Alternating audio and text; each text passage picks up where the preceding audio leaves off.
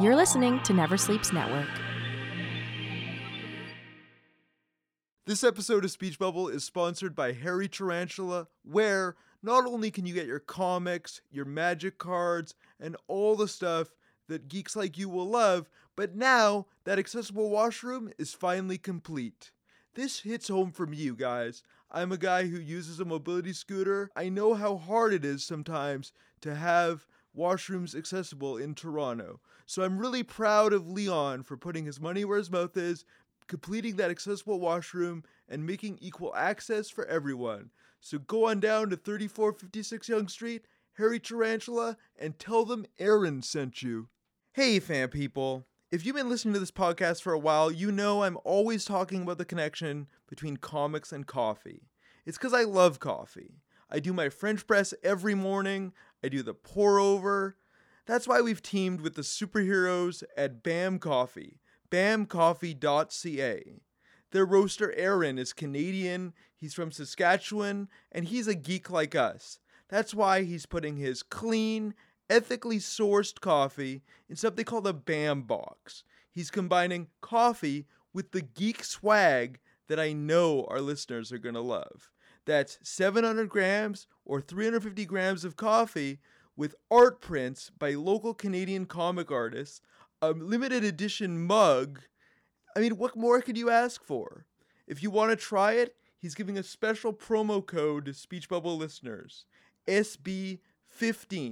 So go to bamcoffee.ca, type in SB15 at checkout, and get 15% off your first BAM box. Hey, maybe you want to just try the coffee. That's okay too. He'll send you 150 grams of coffee, and all you gotta pay for is the shipping. I mean, that's a pretty amazing deal. So go to bamcoffee.ca and tell Aaron that Aaron sent you.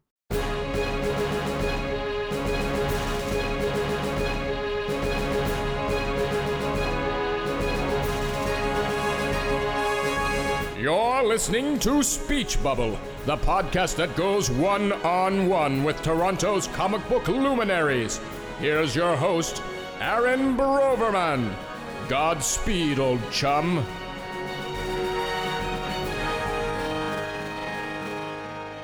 Hey, fan people. Welcome to another episode of Speech Bubble. I'm your host, Aaron Broverman. You found us on Never Sleeps Network at neversleepsnetwork.com. Don't forget to follow us on all social media at Speech Bubble Pod. Please subscribe on Spotify, Apple Podcast, Google Play, or Stitcher, or wherever you get your podcast needs met. Don't forget to rate and review our show. It always helps people find us. And with me today, we have one of our only returning guests. Does no one else want to return? I don't know. We have one other returning guest, but you're like the second who's ever come back. Who was the first? Shane Heron and Christopher Yao. All right. Yeah, you know them? Yeah. I mean, more know of them. Right. But, yeah. Okay. Cool. Yeah. So you've already heard his voice. You know him. He's the writer behind Fantastic Four, X-Men. And he draws Sex Criminals with Matt Fraction. He's also writing Daredevil currently. He did a little run on Invaders. He won an Eisner for his issue of Peter Parker: Spectacular Spider-Man. He's done other things for Marvel like Howard the Duck. I mean, probably one of the top three writers working for the company right now. Who are the other two? You tell me who the fuck the other two are. Can I swear on this? Yeah. You tell me who the fuck the other two are. I would say Al Ewing and Jonathan Hickman. Yeah, all right. Probably. All right, yeah, I accept that. The British guy. You know, everybody loves the British guys in comics. Both of them are way too smart. I was stuck on a couch between them as they were talking about stuff, and I was just nodding. It's nice. One of those conversations where you just nod and stroke your chin and pretend that you can participate in this. Right. You can't. Totally. Yeah. So yes, please welcome your friend and mine, Chip Zdarsky. Ooh. Yay. So, when last we talked, It was a live episode for the 25th anniversary of Hairy Tarantula. Yeah, a lot of pressure. You followed J. Torres on the second day. Also a lot of pressure. Yeah, totally. And where we left off was you just started, it had been announced but hadn't come out yet, I guess. Okay. The first issue on your run for Peter Parker, The Spectacular Spider-Man. Okay. If you guys want to listen to Chip's early life and find out, you know, how he got started at the National Post, yeah. how basically he got the job on Sex Criminals, coming back on a train after a Justin Trudeau boxing match. Mm-hmm. You'll have to listen to that episode because we're just going to cover his work going from Peter Parker Spider-Man on. The boring years. Exactly, exactly. So busy, so busy. Anyway, so yeah, I guess we'll get into how you got the gig on Spider-Man is like the first question. I think a lot of it had to do with the fact that I kept putting Spider-Man into other things. Like I immediately, like first issue of Howard the Duck, I put Spider-Man in the issue because I thought that would be my only chance of ever writing the character if they canceled me on issue 2. I did a Doctor Strange one-shot where I put Spider-Man in as well. Yeah, and I think the editor, Nick Lowe, we got along really well, and he just thought, hey, why not give this young whippersnapper 39-year-old a shot at writing Spider-Man? And I remember your Spider-Man and Howard the Duck was kind of like you were like making fun of him? Like, what? How dare you? A little bit. Spider-Man is a cultural institution, and I would never stoop to. So yeah. So it was. I made fun of him, but there was clearly a deep reverence for him. Of course. Yeah. Right. So was he like your favorite character in growing up? Oh yeah. Okay. Yeah, tell me a little bit about that. Like my earliest memories are like my mom making a Spider-Man Halloween costume, and I think it was my 5th birthday party with a Spider-Man cake. They hadn't perfected red icing at that point, so it was just like pink and light blue, but it's still delicious. My first comics were Spider-Man comics. Like, yeah, it's the weird thing where that character has been a part of my memory as long as my parents. Wow.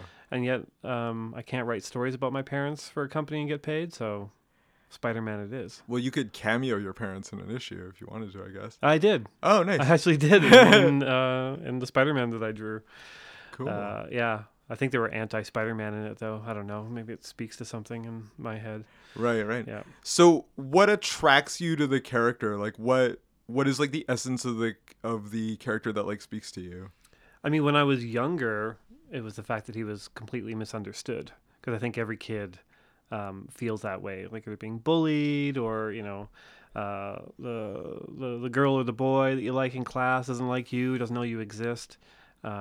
He really tapped into that, I think, for a lot of us, and we all kind of like secretly hoped we would also be superheroes, right? You know, and every time he did something good, you know, something bad would happen, and it's just how it feels in life sometimes where, you know, you're struggling to get ahead and it's one step forward, two steps back. And yeah, so that spoke to me. And, you know, I think for a lot of people, the character speaks to them because he could be anybody.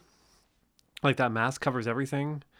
So you can imagine yourself as the character a lot more easily than you can as like Captain America or I don't know, the Hulk. Right, you got it. He's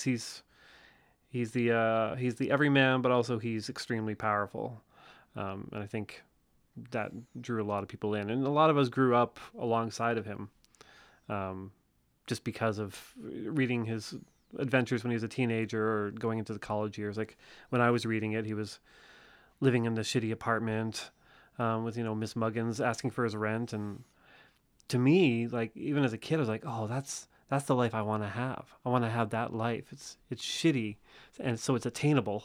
Right, like, right. You know, it's not like the Fantastic Four. I'm not going to have that life. Yeah, I mean, even his job isn't really a high bar. It's a photographer, and he gets to take pictures of himself. Yeah, and I weirdly enough, I ended up working at a newspaper, basically writing stories about myself. Yeah, like, exactly. exactly. Yeah. It parallels for sure. So. For the run on Peter Parker's Spectacular Spider-Man, at that point, it was a new book you were debuting, or I guess it was a returning book because Peter Parker's Spectacular Spider-Man had launched before in the 90s, but this was a whole new version of it. Mm-hmm. What was your initial pitch for the story? Well, it started with a mandate from editorial. Like, the reason for the existence of the book was the fact that they knew Spider-Man Homecoming was coming out. And in Amazing Spider-Man, Dan Slott was writing a story where Peter Parker ran an international company, which was a cool progression for the character in the comics, but it didn't relate directly to what they were going to be doing in the movies. Right. And so the mandate was, hey, we know he's like kind of a tech CEO over here, but we need adventures with him in New York, a bit more hard luck, kind of like more relatable, where you don't really talk about the day job stuff that much. It sort of brings him back to his roots a little bit. Yeah. And so that's kind of the outline that was given to me. So it was my mandate. And so going in, I was like trying to figure out ways to do that while kind of building the stakes over all the issues. Because I wanted to start off kind of like light and jokey and fun and kind of get a little bit more serious and darker as we kind of went along. Because I think there's a progression in Spider-Man's history of that as well.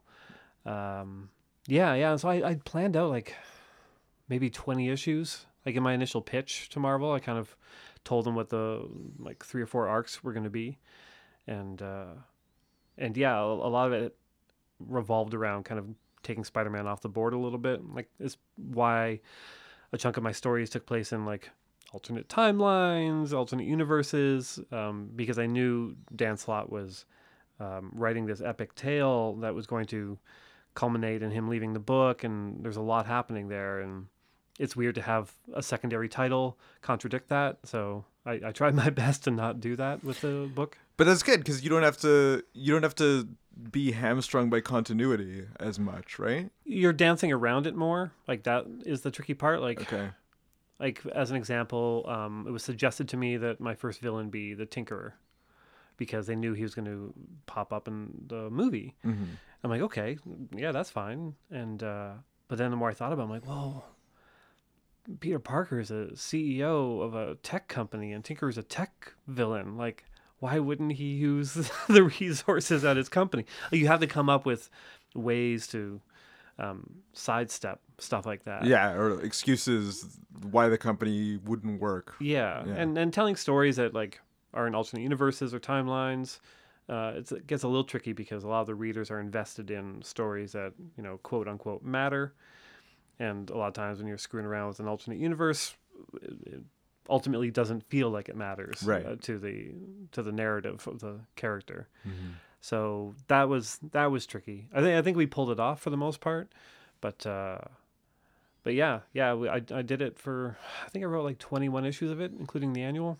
Yeah. Yeah. Were you involved in the decision making around the artist, or did they just give you Adam Kubert and go, hey, check it out? They gave me Adam Kubert, and I was like, you must be joking. Like, that's crazy. Yeah. Like, it's Adam Kubert. I know, he's amazing. He's a legend. He's not going to want to draw the dumb things that I write. But yeah, I got along super well with Adam. Like, his, you know, at his core, he's an artist who is constantly striving to be better, which you don't really find a lot, I find, with the older artists. Not to say he's old, Adam, you're not old, but the ones who've been in the industry for a long time. Yeah, a lot of times you'll hit a point in your career where there's a little bit of coasting that happens, where you're just like, you're really good at drawing, so you can just draw it, right? Mm-hmm. You don't have to think about it too much. But Adam really thinks about a page. So a lot of his compositions would come back and be like, wow, like, it's just wild that the stuff that's in my head gets translated into something 10 times better through Adam. He's great. He's a sweet, genuine human being too.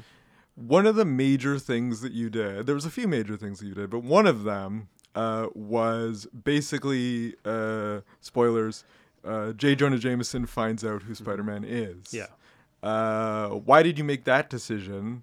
I like that issue, that confrontation issue. That was one of the best issues of the run. Oh, thanks. But what was the purpose of basically blowing up a bunch of years of Spider-Man continuity? Yeah. So in my initial outline, I had that issue, but the issue didn't end with the identity reveal. It was just them kind of having a big blowout, and then that was it. And as I sat down to write it, I was just like, fuck, like, there needs to be something, a button at the end of this, something to really shake things up. And I started to think about the dynamics between the characters and the kind of wrinkles that Jonah knowing the identity would cause. Because he found out back in Civil War, but the relationship was quite different at that point. Mm-hmm. Since then, spoilers, he forgot again. Since then, you like Jameson's dad married Aunt May, and technically, Jonah and Peter were brothers for a stretch. And there, this wasn't happening in the middle of like Civil War and all the unrest that was around that. So I wanted to come at it from a different angle, where Jonah looks to Peter as being more of a son, and that Spider-Man's a fuck up, and all he's ever needed was Jonah's help. Right. Like, I thought that was an interesting thing, and so I remember I pitched three ideas to my editor, knowing that he would say no to two of them, and he would accept the third one, which was the Jonah one. Do you remember what the no was? One of them I won't say in case I ever use it. Okay. But the second one, I said, he should date Mary Jane again. Like, why isn't he just dating her?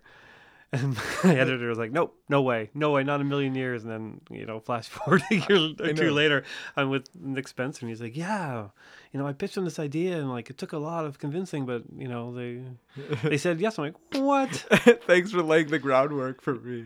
Yeah, I like to, maybe that's what I did. You softened them on the idea. It was one of those things where I was like, I was throwing that out there. I was like, they're not going to say yes to that, so I didn't fight on that point. Mm-hmm. But the Jameson one, I fought on.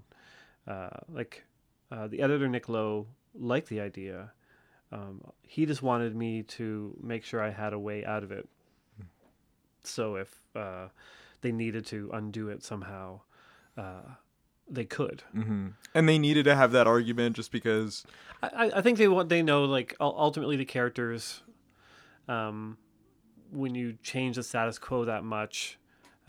if it doesn't work, then they want to be able to have a reset on that. Right.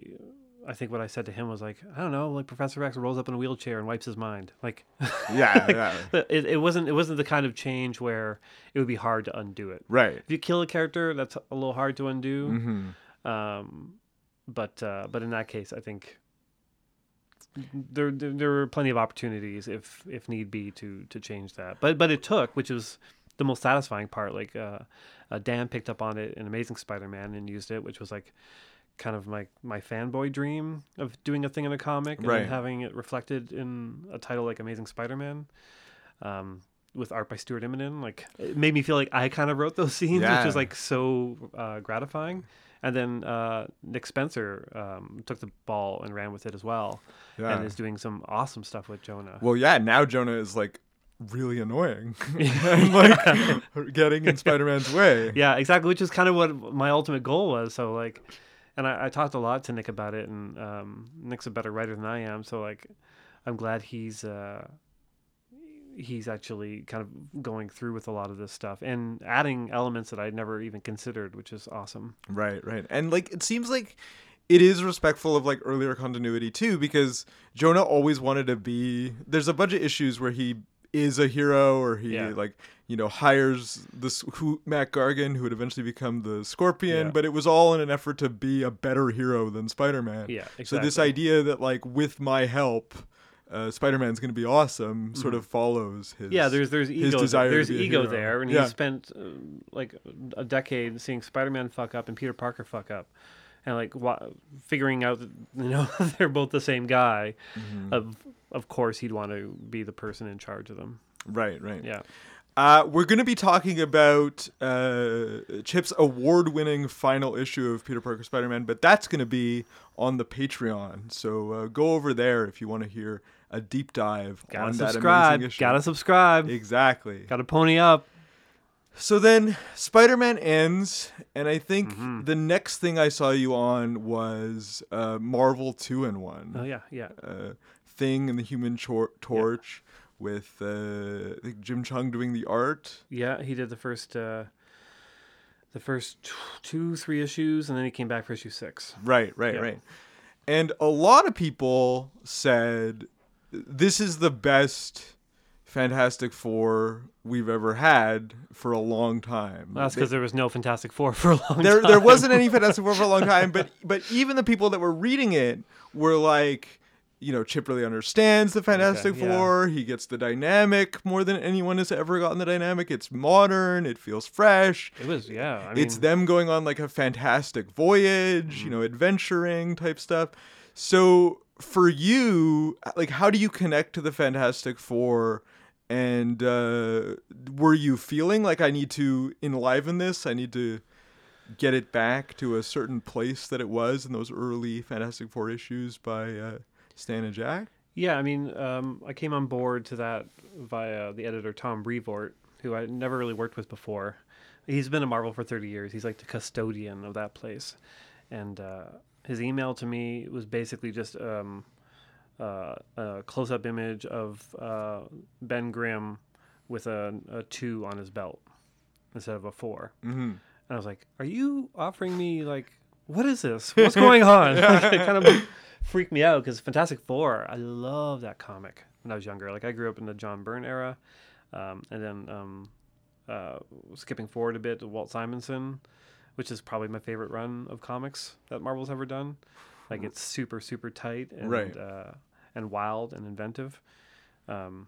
So, yeah, when Tom said, hey, you know, we want to continue with the remaining members, Fantastic Four, and do it as Marvel 2-in-1, I obviously said yes very quickly. And, yeah, you know, reread a lot of FF stuff and just started thinking about, like, those kind of big, grand, fantastic voyages. But there's also the emotional element of Johnny and Ben dealing with their grief and their loss. Right, because Sue and Reed and the kids, nobody knows where they are. No. They feel, Ben and Johnny feel very abandoned by them. Yeah. And each other. Yes. Yeah. Because up till that point, they were kind of going their own separate ways. Right. So there was a lot of great stuff to play with. And also because... Bendis was writing Doctor Doom as Iron Man. Yeah. That was a whole new dynamic. So getting to kind of use that trio in this was like kind of a writer's dream because they each have their own kind of journeys and their goals, and so much of the work is done for you when that's kind of teed up that way. And Jim Cheung, like, I don't think I'll ever have a more beautiful issue than like issue 1 of Marvel 2-in-1. Like, it's so gorgeous, right? Yeah, like, totally. Because it's Jim Cheung drawing it, but it was also Frank Martin coloring it, and those colors are gorgeous. Yeah, and those are two guys I would work with in a heartbeat. And I know Jim enjoyed it as well, which is gratifying. Why did he leave the book for a period? Just busy. He is slow. I don't think he'll be upset with me saying that. Like, we wanted him for as many issues as we could, but they also want to get the book out as quickly as they could. Right.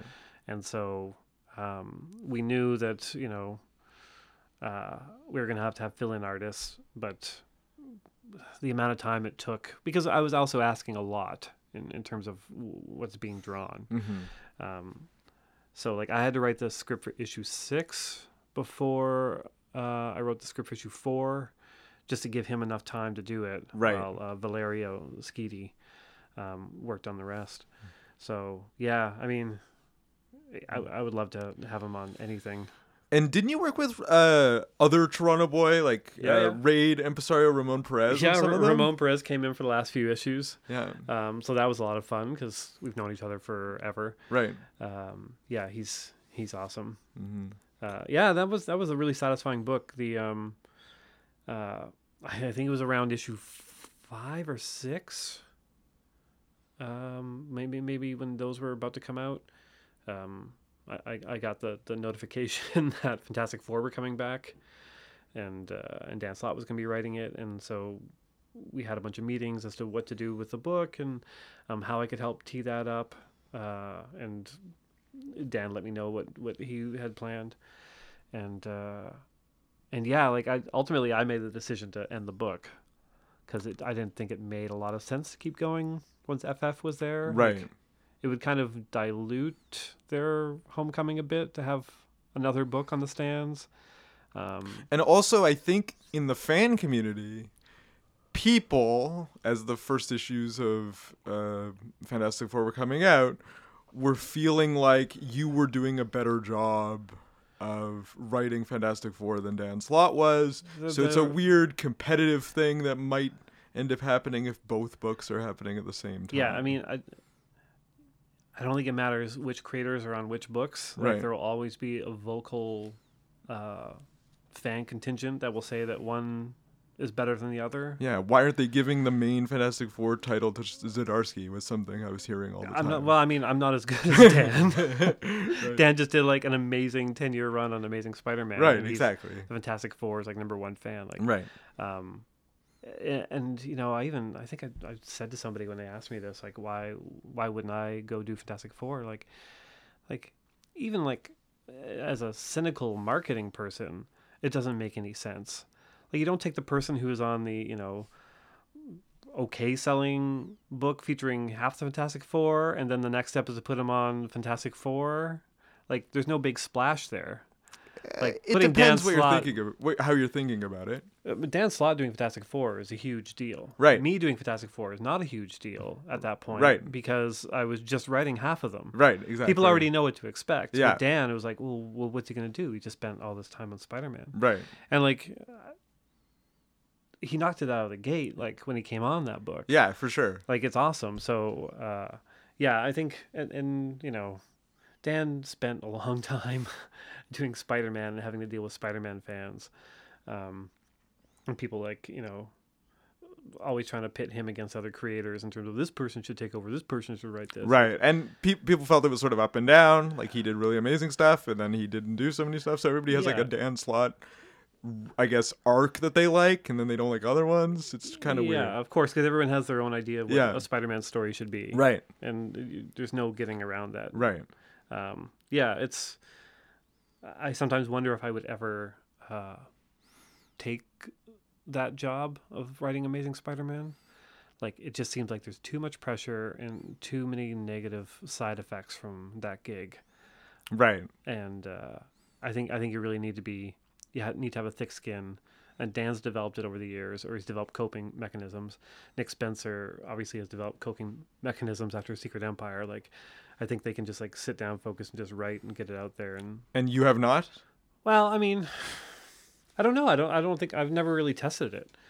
Like, I've always just kind of done books that are not necessarily B level, but a little bit under the radar, maybe. I don't know.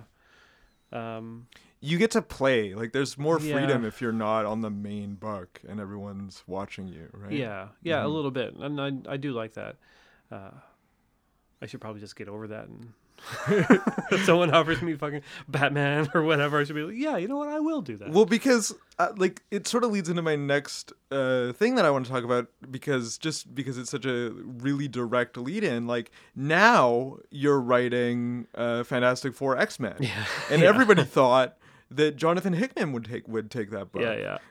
Oh, why is Chip Zdarsky writing? Oh, it must be because he did such a great job on Marvel 2-in-1, and everyone loves, like, his voice when he writes Fantastic Four. He really understands them, kind of thing. So I think people interpreted it as, oh, they didn't give him the main Fantastic Four book, so but they're doing this because they want to give a nod to how the fans really respected Zdarsky's run on Marvel 2-in-1. Well, they never want to give fans a nod for respecting anything. Whatever. Yeah. I mean, Marvel wants to make money. Right.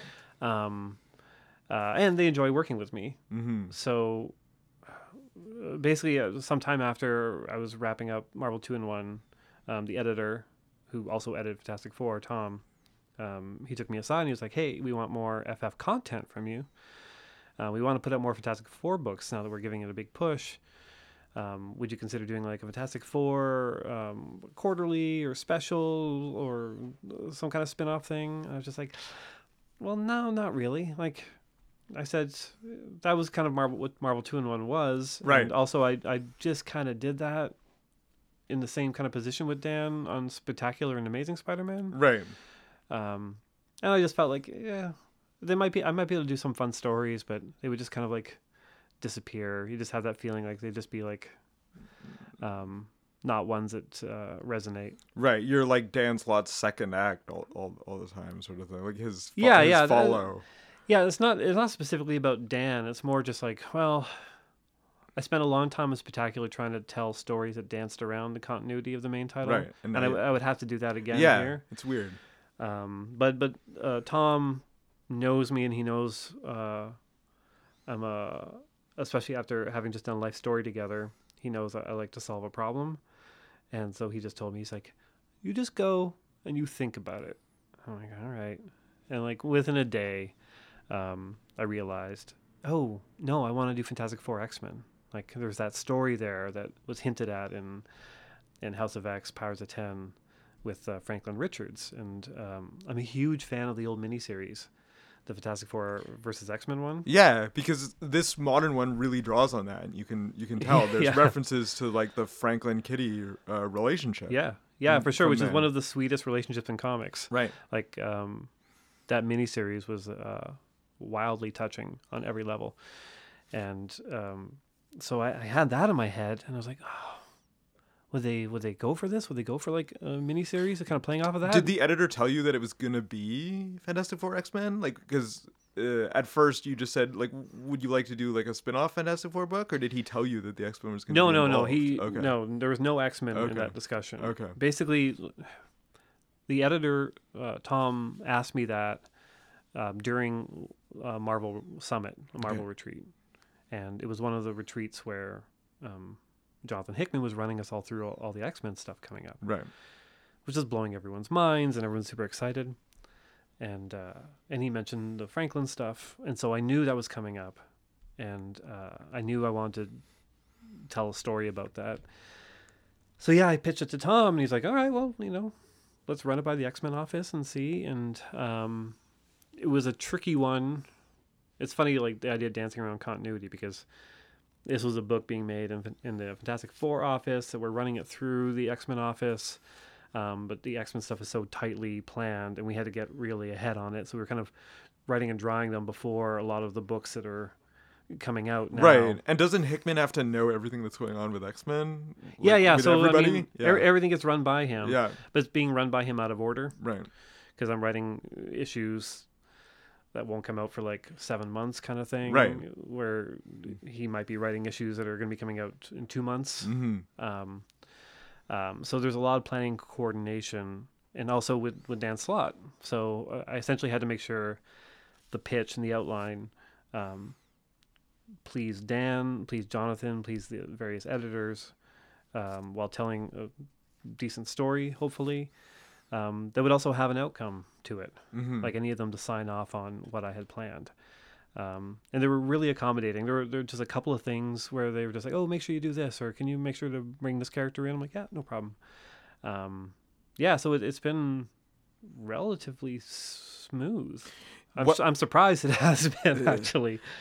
I think people are really appreciating it. I think what they're really liking, besides like this sort of tension between Fantastic Four and the X-Men and the fact that they're both in the same book, I think that people like that the Fantastic Four are sort of the one team that's acknowledging that what the X-Men are doing in current continuity is kind of creepy. Like they're creepy and cultish and weird. And I think people are appreciating that, because I think when they were reading Powers of 10 and House of X, they're like, wait, what's going on here? This isn't super heroic, They're telling a very different kind of story over in the X office. Yeah. And I love it. Like, I was talking with a comic creator the other day who's just like, he's like, but they're not being superheroes. I'm like, no, but you've got like 1,000 other books that are characters being superheroes. Exactly. Like, this is the one that I read first on the pile every month. Yeah.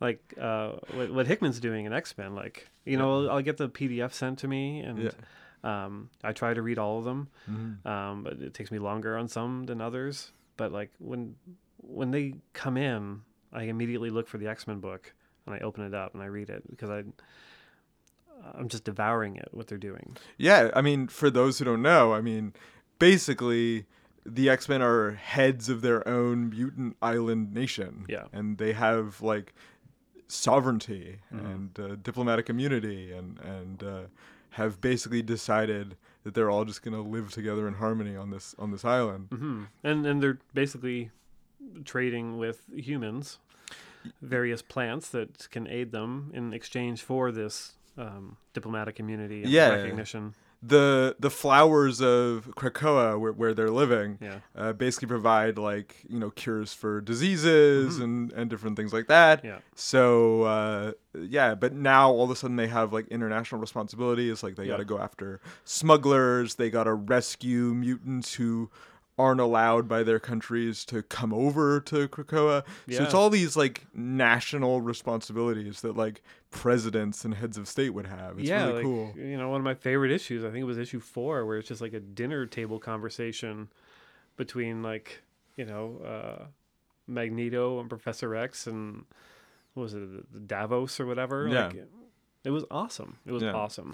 And it's also nice to see everybody on the same page, like heroes, villains, doesn't matter. Mutants are fighting for mutant kind, and that's it. Yeah, and so, you know, looking at it from outside of Krakoa, like when you're giving diplomatic immunity to a man named Mr. Sinister and another man named Apocalypse, like, that looks weird. Yeah, those guys are straight up murderers. Right.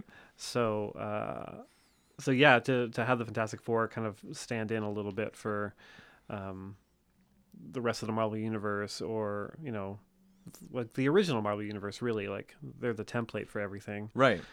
So to have them just be kind of questioning this on some level, that's satisfying. Right. For sure. And it's super personal because, you know, Sue and Reed's kid is in the middle of it. Yeah.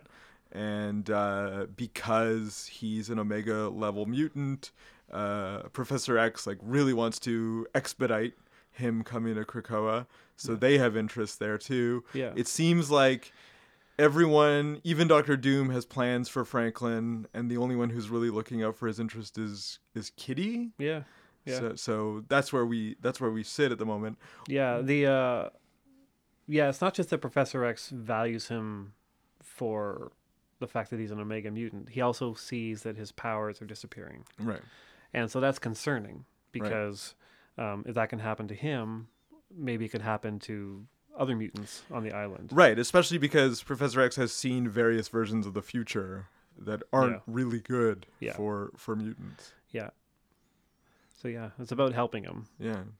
One of the other things I like really about that book is the way that you know, there's, like, these big action pieces and that sort of thing, like you'd expect in one of those sort of crossover titles. Yeah. But then you also, like, let it breathe. There's a really good conversation, I think, in the first issue. It's like a conversation at a diner between Franklin and Ben. Yeah. Like, you have very good sense of, like, pace and, like, slowing it down when you need to do, like, character development and that sort of thing. Is that important? Yeah, I mean, it's super tricky with a book like this because, stupidly, because I wanted to emulate the first miniseries, I made it 4 issues. Mm-hmm. Like, that was my call, and it was a bad call because there's so much to get through and so many characters that have to, like, reach conclusions. It's real tricky. It's one of the hardest books I've ever had to write, just in terms of juggling characters and motivations and making sure there's quiet scenes to go with the action. Right. Because also I think, you know, page counts have dropped since the first crossover, so I'm doing it with even less space, I think, than the original. Right. But I think right after Marvel 2-in-1, like before X-Men Fantastic Four came out, that's when I heard that you were going to be working on Daredevil, right? Like that big ad with the, like, flaming cowl sort of thing. Yeah, that was me. I drew that one. And I think the thing that I really like about Daredevil is it's completely different than any other Zdarsky book. Like, there's no shtick. It's still the noir gritty Daredevil that you would expect. It's a completely different voice for you. Yeah, and that was the challenge of it. That's what I really wanted to tackle. They knew I wanted to write Daredevil. Like when C.B. Cebulski took over as editor-in-chief, one of the first things he did was he sent emails to all the contract writers that work there, and he said, "Give me your dream list. Like, doesn't matter if it doesn't seem like you'll get the book or whatever, or you know, there's a lineup of 5 people to get it. He just wants to know where our interests lie." Yeah, and CB was new at that point. Super new. Mm-hmm. And so I sent him my list, and the number one on the list was Daredevil, which I think intrigued him. And I think they had a meeting at Marvel kind of about it, where when they were discussing it, I think one of the editors maybe said, "This is interesting because we don't know what a Chip Zdarsky Daredevil book is going to look like." Right. Like they were all kind of, I think they're thinking comedy or, but maybe not. Like who knows? Yeah, like, I don't know. Maybe it's going to be a pervert book. Who knows? Exactly. It's a little pervert. Yeah. And so that's, I think, why he ultimately offered it to me, just because he knew I love the character and the title, and he was curious what that would look like, which I think is a good pitch for something. Why was it the top of your list? Daredevil's a title where, you know, we talked about continuity and dancing between the raindrops and stuff. Daredevil stands apart from all of that. Like, it's one of the titles at Marvel where he's not an Avenger, he's not a mutant in X-Men, like he's not cosmic, like he's just Daredevil. Street. And he's street. You know, the closest kind of connections he has are obviously like Defenders and Punisher, but even that, like, they don't affect each other that much. Right. So it kind of stands alone and apart. And there've been so many different versions of it over the years that you can really kind of do whatever you want with the character. You know, obviously like Brubaker and Bendis went, you know, kind of gritty, realistic, noir, cops and robbers kind of stuff. Bendis or Mark Waid went the opposite direction, made him kind of more superheroic, you know, kind of a bit lighter touch to it. Yeah. And Charles kind of brought him back to kind of New York superhero roots a little bit more. Right. And so, you know, I've loved the character for decades. And one of my favorite runs in comics was Ann Nesenti, John Romita Jr., Al Williamson, Daredevil, just because they tried so many crazy things in that run that really kind of stuck to me when I was younger. And so I knew it's the kind of title where you could do what you want. I also knew it was the kind of title where the runs on that book are either legendary or forgettable.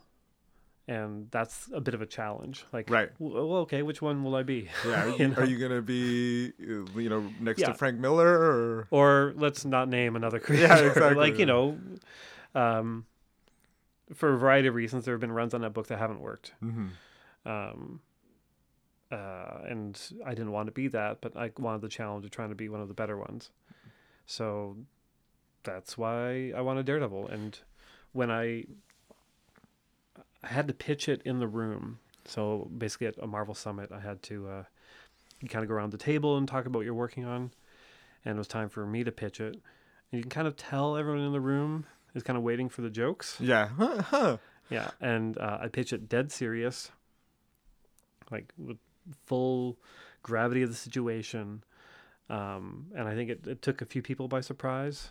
And it was a real hard thing to do because like in the room was like, you know, Charles Soule was in there, Mark Waid was in there, Joe Quesada, like people who really love Daredevil are there. And I had to pitch them what I'm doing.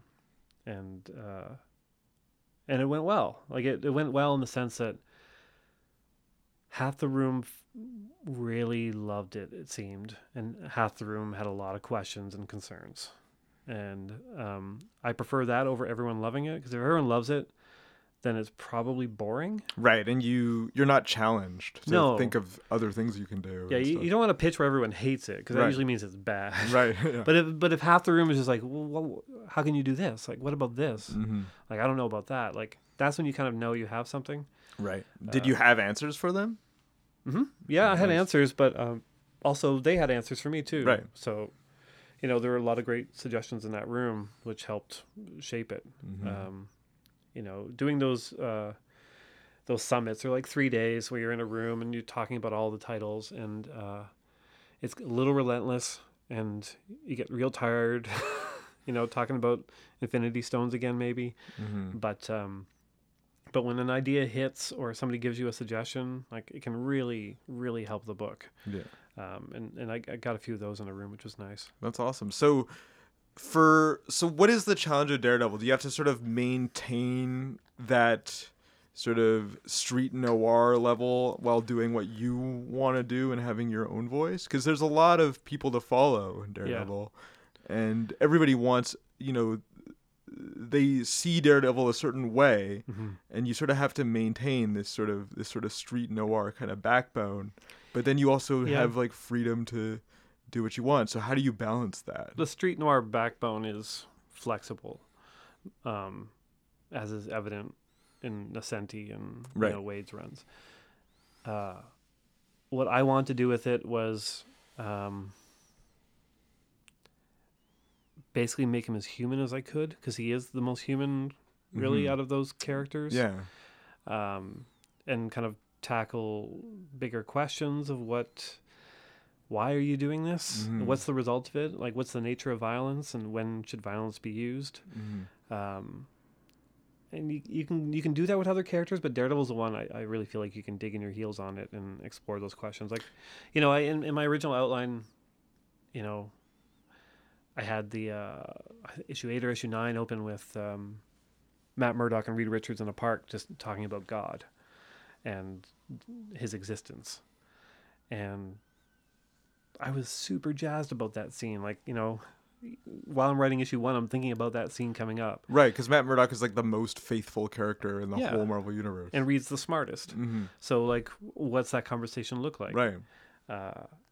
And stuff like that really gets me jazzed. Like, there's a conversation in Daredevil issue coming up between Daredevil and another hero about, like, what's your responsibility to people, ultimately. Mm-hmm. I don't want to give too much away, but it's another like big issues kind of thing where it maybe frames characters in a different light that they wouldn't normally be able to do in their own titles, because mm-hmm. it might be a bit more of an adult conversation. Right. So that's a lot of fun. Like, I don't want to spoil what's coming up, but like, it's a human book, and that's why I like it so much. And I think the human vulnerability, coming off of the Netflix show for a lot of people, that really reminded people like how vulnerable Daredevil is. Yeah. So does the Netflix show at all factor in to what you want to do? Like, knowing that you're following that, and that's people's version of Daredevil that they've just kind of seen, even if they don't collect comics. The Netflix version is so close to the comic version that it didn't enter my head, but the parallels are obvious. Mm-hmm. And I think they are that way because the show very faithfully translated a lot of the comic stuff. Right. Like, I wanted to be new reader friendly, because I think you always do mm-hmm. with an issue 1. And I did notice like a lot of new readers came in from the Netflix show. So I'm like, oh, okay. Like, we must have done something right here. Like, the tone must, jive with it. Because I'd written a fair amount of it before season 3 dropped. And then I watched season 3. I'm like, oh, they're actually doing stuff that, like, we're doing a little bit.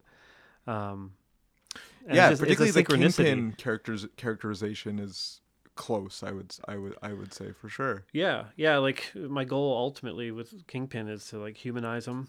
Mm-hmm. And kind of show why he does what he does. And I think the Netflix show, especially in season 3, kind of delved into that a bit more. Mm-hmm. I think it's a bit easier sometimes on TV and movies to like get those ideas across, and you have like a really good actor delivering the lines. Yeah, because they can tell so much with expressions that sometimes we lose in comics. Right, but putting him in the... I guess having the responsibility of being a mayor, but then also not being able to shed his villain side. And like one of my favorite scenes is that scene in the washroom. Yeah.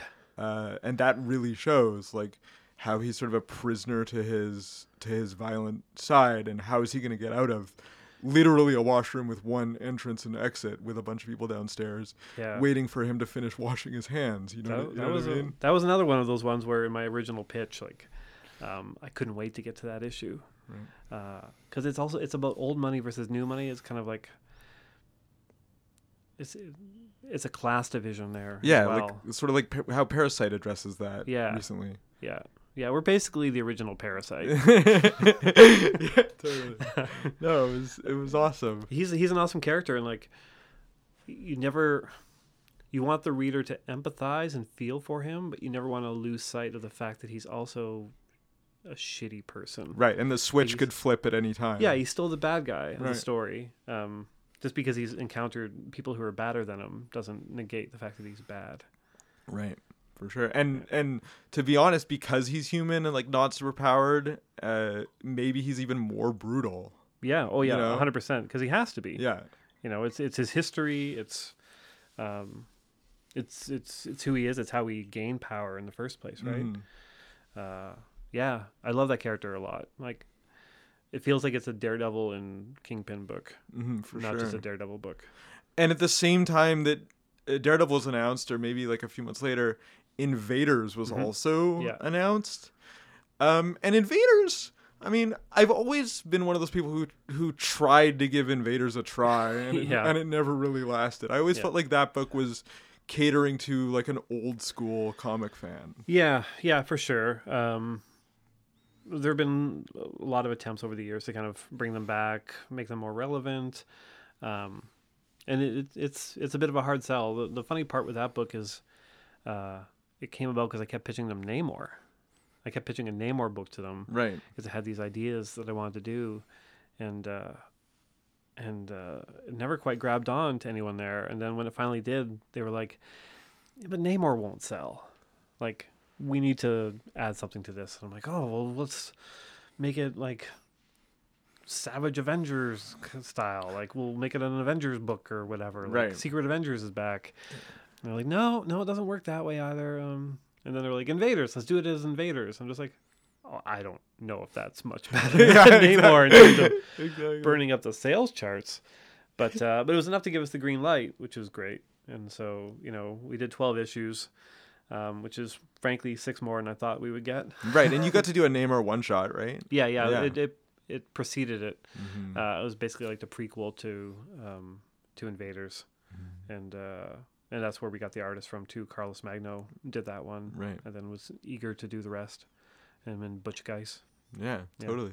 So, but like Invaders, you're dealing with like the war and post-traumatic stress and that whole question of, is Namor a good guy or a bad guy? And where does that begin and end and that sort of thing? Yeah. And I mean, they've had that question kind of ongoing for years. Like I remember when John Byrne solved it in his Namor series back in the day. It was all about like oxygen balance in his brain or whatever. And they're like, okay, now you're a good guy. Science, yeah. That's why you were such a dick all those years, and then sometimes nice. Which, you know, it's a well and good answer, but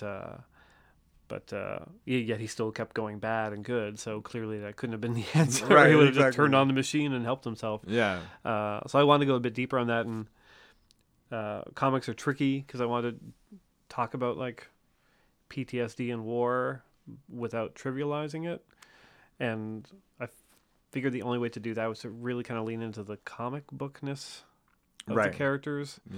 So it's not just a straightforward trauma, dissociative thing that's happening to him. It's an actual thing that Professor X screwed his head up. Right. And that was fun. I always love writing young, dickish Professor X. Yeah, totally. And then how do you deal with like the sidekicks like Bucky and that sort of thing, because you're writing like a younger version of him, but then there's also like the Winter Soldier aspect. Yeah, the flashbacks were great, partly because it enabled the series second artist Butch to stay on the book, because I don't think Butch would be able to do like a full monthly series. Carlos probably could; he's super fast, but I know Butch also really likes the classic Invaders and the World War II stuff, so having him on there was great. And every issue, it afforded me the chance to make the modern day story resonate more by giving hints to the character's past very directly with those flashbacks. So in terms of storytelling, it was a boon to be able to kind of play those time periods off of each other. And it's pretty easy to write kind of a young Bucky and a modern Bucky. Young Bucky's just like kind of impetuous. Yeah. You know, he's like the kid that thinks he knows everything. And now that he's older, he knows he doesn't know everything. Yeah. Like, that's an easy thing to do. Totally. Cap is a little bit trickier because he can't have been perfect always. You kind of have to make him a little flawed in the past. Yeah. And how do you sell the original Human Torch? Because this is like a 1930s sort of android. Yeah. Like in a really rudimentary way. Like they're literally like lighting, he gets lit on fire, by exposure to the air and stuff. It's that's not, it's not, thing. Yeah, it's basically that's basically what it is. How do you make that translate in like the modern Marvel universe? Yeah. I mean, again, he was kind of the entry point into the series because I play with the fact that he is an android and, that the man who created him also set a thing in him where to make sure he's human, he must forget things as well, which forces him to kind of document the Invaders' past. Like, I think that's a fascinating idea. Yeah. The idea of like kind of simulated humans and what makes humanity. Right. And what it would be like to know you're going to live forever. And trying so desperately to be human, even though you don't know, you know that you're not. Yeah, like he's settled into that. Maybe too much so. Like, it's always been a tricky thing, the fact that there's two Human Torches running around. Yeah. Two blonde guys. Blonde white guys. Yeah. And so I knew I wanted to kind of change him up a little bit throughout, and which is why I had Namor and decapitate him.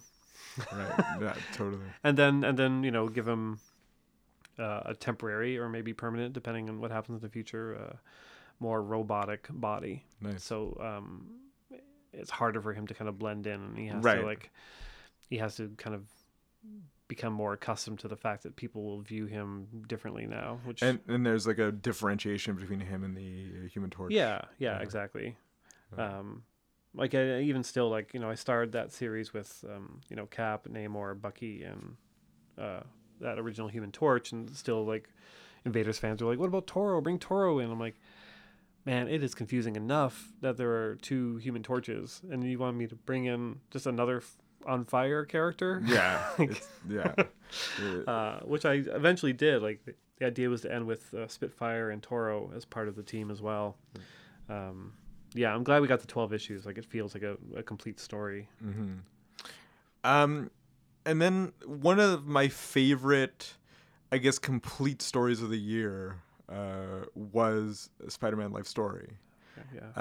Just because I can't believe nobody had thought of the idea before, or nobody got to do it before. This whole idea of, Spider-Man aging in real time, and every issue is like a decade of, takes place in a decade of his life. Well, people had thought of it before, 100%. The, the one that actually made it to market was Generations, which was the Superman Batman one that DC did. Right. Which kind of tied in Golden Age, Silver Age, Modern, as the same characters as the age.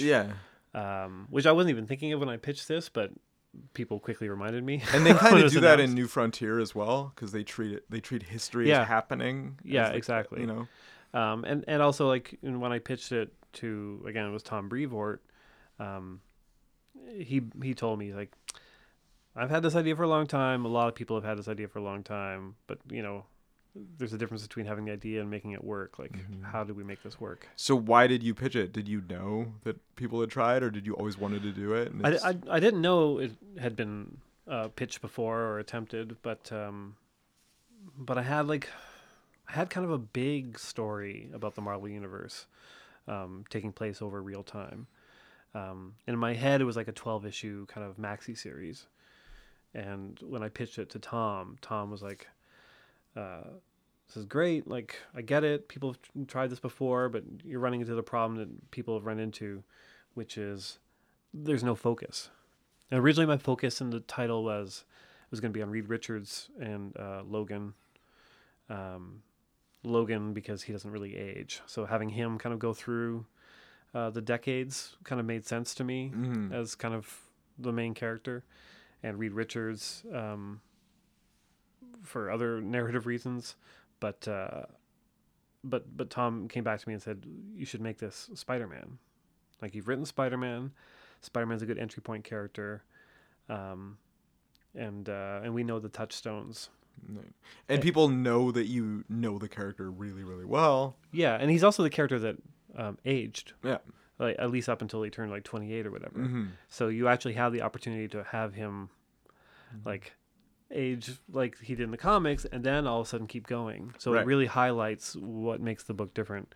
And Tom was right, more right than he can ever know, because we did that in 6 issues, one for decade, and it was such a hard job getting everything into those issues. Like, I kept thinking, like, what if I had gone through with this Marvel Universe idea? Like, I would have been screwed. Yeah. Like, 12 issues wouldn't have been able to cover it. Like, too many characters, too much history, way too much. So Tom was correct in that. And it took us a long time to break down how we were going to do this. Yeah, because it's not just Spider-Man aging in real time. It's how do I get the touchstones that everyone remembers and make them make sense in a real time context. Yeah, like I had several timelines kind of drawn out. One was real world events and when they would take place. One was character ages based on their initial publication appearances, just to keep track of who's what age at what point. And the third one was Spider-Man events. When did all these happen? In the titles and what years, because I really wanted to like make sure they were as close to the timeline that we know as possible. So besides those timelines, having to figure out what the overall narrative was, what the narrative for each issue was going to be, how they tied in together, where characters would tie in and come back. Like, it was a lot of planning, and I don't think I could have done it with any other editor than Tom Brevoort. Because he knows that character really well, but he also knows the history of all this stuff, and he's really good at giving story notes. So when you're stuck, is he giving you suggestions? Like, why don't you do this instead of this? Or... Oh, yeah. Like, the initial kind of email thread, sometimes you're going back and forth with somebody, and, like, you just start changing colors to keep track of who's who and, who said what. Ours is just, like, massive. Just this long thing where... I'd pitch him a thing and be like, maybe. But if you did this, then you could do that. I'm like, oh, that's a good idea. Like, he's a great editor because he doesn't just shoot a thing down. He'll usually have a good reason for it, and then he'll give you possibly a solution. Right. And if you don't accept that, and if you have a different idea, he goes, all right, go for it. Like, he's there to give you the advice, but, your name's going to be on the book. You're the one that's going to suffer if it doesn't work. Yeah. He was super helpful in that title. One of the really deft things that you guys did, you were able to put touchstones together in the same context in a really interesting way. Like you have the Miles Morales thing with the Kraven the Hunter black costume thing coming Superior, back and Superior all sort of addressed within the same context of what's happening in what is essentially an original story too. And in that last issue, the sneakiest one was Spider-Verse, right? Because the Spider-Verse took place in in his head, right? Like with all the different versions of himself over the years. Like I still wanted to like shout out stuff like that, like knowing that I wouldn't be able to tell a story and also have it be a Spider-Verse story. Like, right. It's like, well, it's such an important part of that decade. Like you have to, it was hard. Did you get the feedback that I got? Like a lot of people were saying, like especially with like the Kraven's Last Hunt nod, like they should have just done that. They should have had Kraven be Venom in the original run. Like a lot of people were like, "Wow, that's such a good idea. Why didn't they do that in the first place? It would have solved a lot of problems." No one's mentioned that to me. That's pretty fun. So, yeah, I really wanted that Kravenom to be a nice reveal in issue 6, and I think they put out like the variant that Paul Pope did, which was just that character. Right. Like I'm like, fuck. Yeah, so good. So good. So, but would you ever do it again? It sounds like it was an exhausting, labor-intensive process. Yeah, I mean, never say never, but coming off of that, like Marvel was interested in me doing more of them with different characters, and I said like, I don't know if I have it in me. I don't know if I can, if I can actually physically do it. Yeah. And also, I'm interested in seeing other creators do it. Like I've recommended other creators tackle like Captain America, Fantastic Four, Hulk, like, because as a fan, I want to see, and I want to do the covers too, because that was the fun part of that too, was that I got to do all the covers. So I'm quite content with other people attempting to do these. Yeah, they could totally do sort of a real-time storytelling line in the way that like Grand Design seems to be passed on to other creators. Yeah, and the big question is whether or not they do it as if it's one universe or if they do it as a new thing every time. New thing every time grants you a lot more freedom, but there's something nice about the connected universe of it all. Right, and you'd still have to like. You'd still have to tie it to what's happening in actual Marvel continuity, right? Mm-hmm. It couldn't just be like this is happening in this separate universe and it's completely different. You know what I mean? Yeah. So. I mean, I think Tom pointed out the problem with doing like a connected universe of books is the fact that Mark Bagley just designed so many characters, right? That it kind of takes away some of the fun for other creators. Like we had Tony Stark in Life Story and showcased his Iron Man armors and stuff. So like when someone does an Iron Man Life Story, like they have to follow what we've already done with Tony, right, which is a little restrictive. Like people will expect that coming up in because that worked for Spider-Man. Like Spider-Man needed those supporting characters to be that way for the story, right? But if you're doing like an Iron Man centric story or a Captain America centric story, like maybe you need characters to be a different way. Yeah, you'd want Tony to be more of a hero than he was portrayed in my book. Yeah. Like, I love Tony Stark, but he's also a great foil for other characters. If I was writing Iron Man, I wouldn't make him as dickish as I may have written him in Invaders or Life Story. Right? People should have the freedom to be able to tell a proper Iron Man Life Story without having to adhere to what we laid out in Spider-Man Life Story. Yeah, it's crazy. And those cover concepts are really great. Like you get sort of a sense of major historical events of the decade, or at least a nod to things like disco and the Vietnam War. Yeah, that was fun because it's the first time in a long time I've kind of tapped into my Sheridan College illustration background. Nice. Coming up with like more graphic designy conceptual things. Yeah. The only tricky part was the 90s. Like what do you show for the 90s? Yeah. Like everything else kind of had a thing. Right. Like Cold War in the 80s too. But once I hit the 90s, I'm like, the stock market did well. Like, so I kind of lost the plot a little bit once we hit that cover. I just focused on the clone stuff. But yeah, that was. I'm super happy Marvel let me do those. Nice. Because I really wanted something that stood out in the stands as something different. They let me do it with the trade as well. I got to design the cover for that, which was, I think helpful for sales. And I think it's like super iconic in the sense that every creator sort of wants their own like standalone encapsulated signature thing. Yeah. And I think that might be it for you. Like that might be the signature. You know what I mean? Yeah, maybe. You know, I talk to Marvel a lot about doing other things, maybe not like Life Story, but things that kind of stand on their own, because I do think that maybe the market is kind of heading that way too. Right, people need a jumping off point. And yeah, it's so nice to have a contained story. Yeah. Like, and I know that working on Sex Criminals, that that it's satisfying knowing there will be a nice big collection in which you can get the whole story at one point, right? Or at least, you know, this is 5 parts and that's it. Like, yeah. You know, Matt Fraction once told me that writing Marvel comics is like writing a continual second act where stories don't wrap fully, right? Yeah.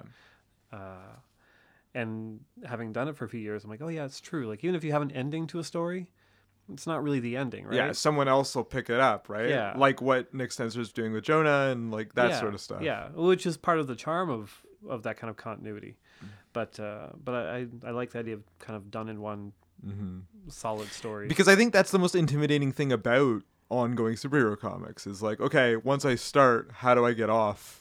Yeah. The train, like, you know what I mean? But I think the way I got off the train when I was younger was when they changed artists. Right. Like, you know, I think I read Peter David's Hulk up until, I don't want to name which artist drove me off the book, but eventually you're just like, oh, okay. Yeah. No, now I'm off. Yeah.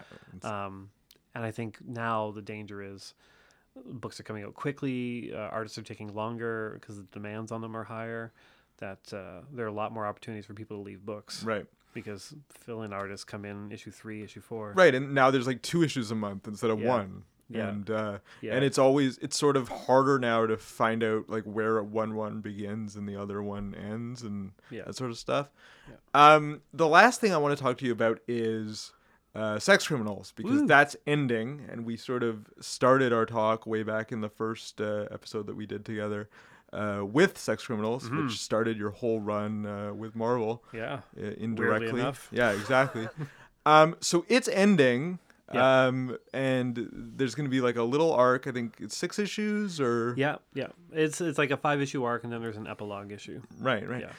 But obviously you got busy, and it's sort of just coming back now on the stands as we're talking.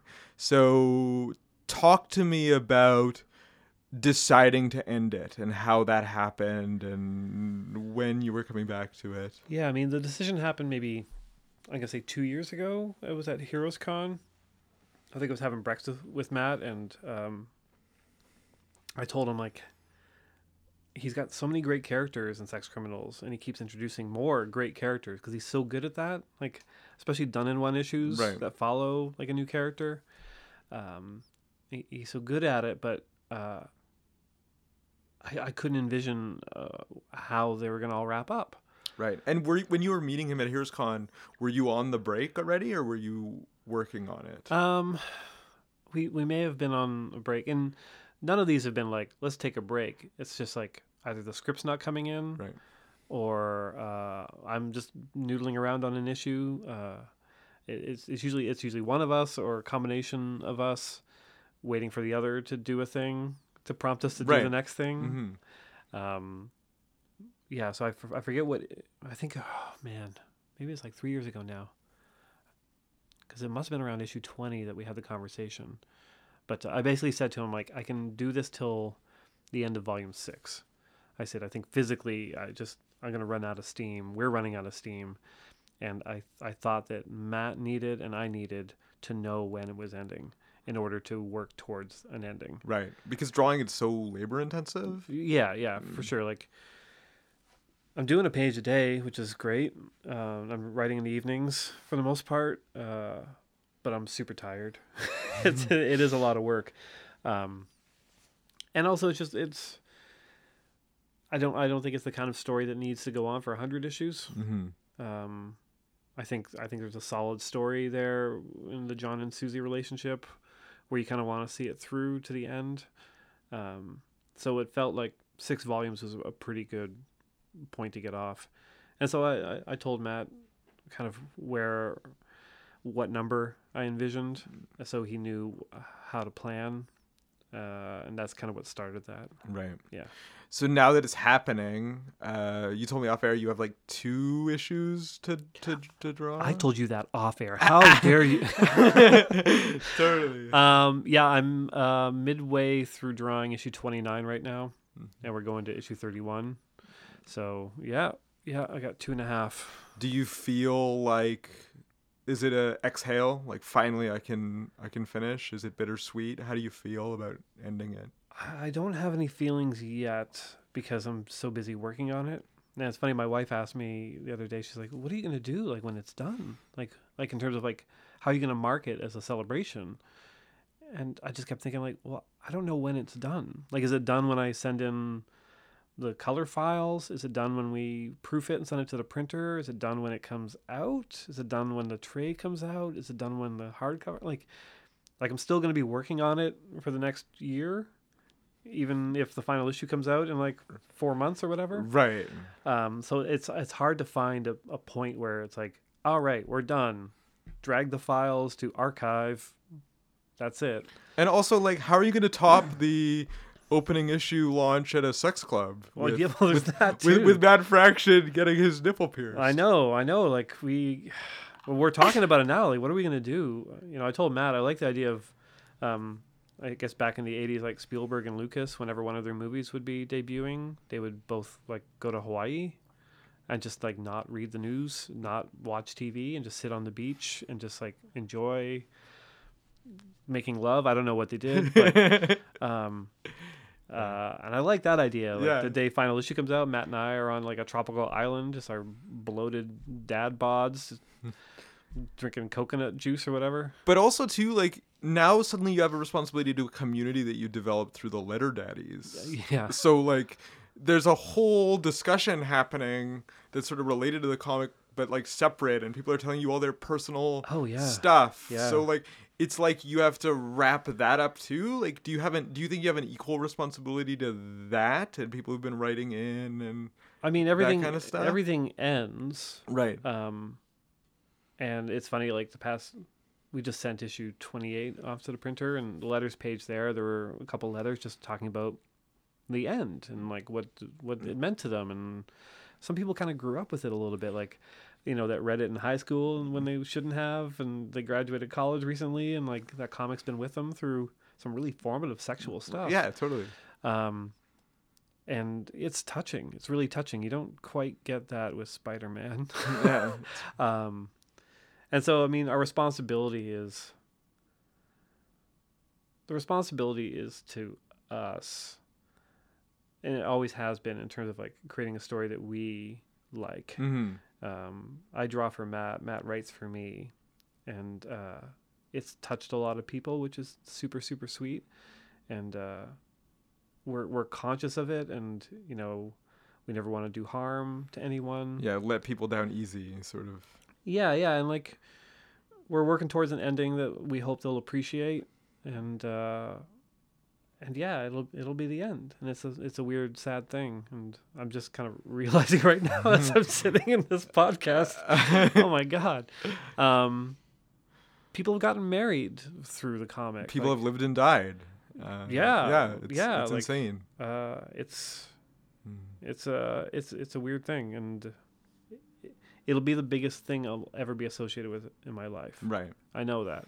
Like, even if I write Spider-Man, Batman, or whatever, like, so many people have written those characters. And it's its own thing. It's owned by a corporation. Right. It's fine. But, like, this was a thing wholly created by Matt and I that touched an entire group of people. And they met and they got married through it. And, like, they went through so many things during the comic production that it's wild. Yeah, insane. Well... the answer to what are you going to do next? I mean, there's always Kaptara. Yeah, I would love Kaptara, yeah. Right. Yeah, Kagan and I, we dance around it. I think the last time we really talked about it, because I gave him an issue 6 script a long time ago, and he got like 10 pages in, and life kind of took over, and now I'm thinking of revisiting it where we kind of condense the rest of the story that we want to tell, just so it doesn't loom as large over him. Mm-hmm. And put it out maybe a series again, maybe it's graphic novels, I don't know. Yeah, gotta get it done. Yeah, it's and he seems like he's sort of back in monthly comics too, so he's sort of ready because he's doing Karate Kid. Yeah. So maybe it's time. I know. Anyway, when it does come out, where can people follow you to find out? Oh, who cares? Fucking social media. I know. Go to a comic shop. Talk to somebody. I know. Maybe you'll be DC publisher by then. Ooh. Hot gossip. Awesome. Well, thanks for coming in, Chip, and we'll see you next time on Speech Bubble. I mean, I won't. Bye. This has been Speech Bubble. See you in the future, friends. Never Sleeps Network. This has been a Never Sleeps Network production, executive produced by Alex Ross. For more information and content, visit neversleepsnetwork.com.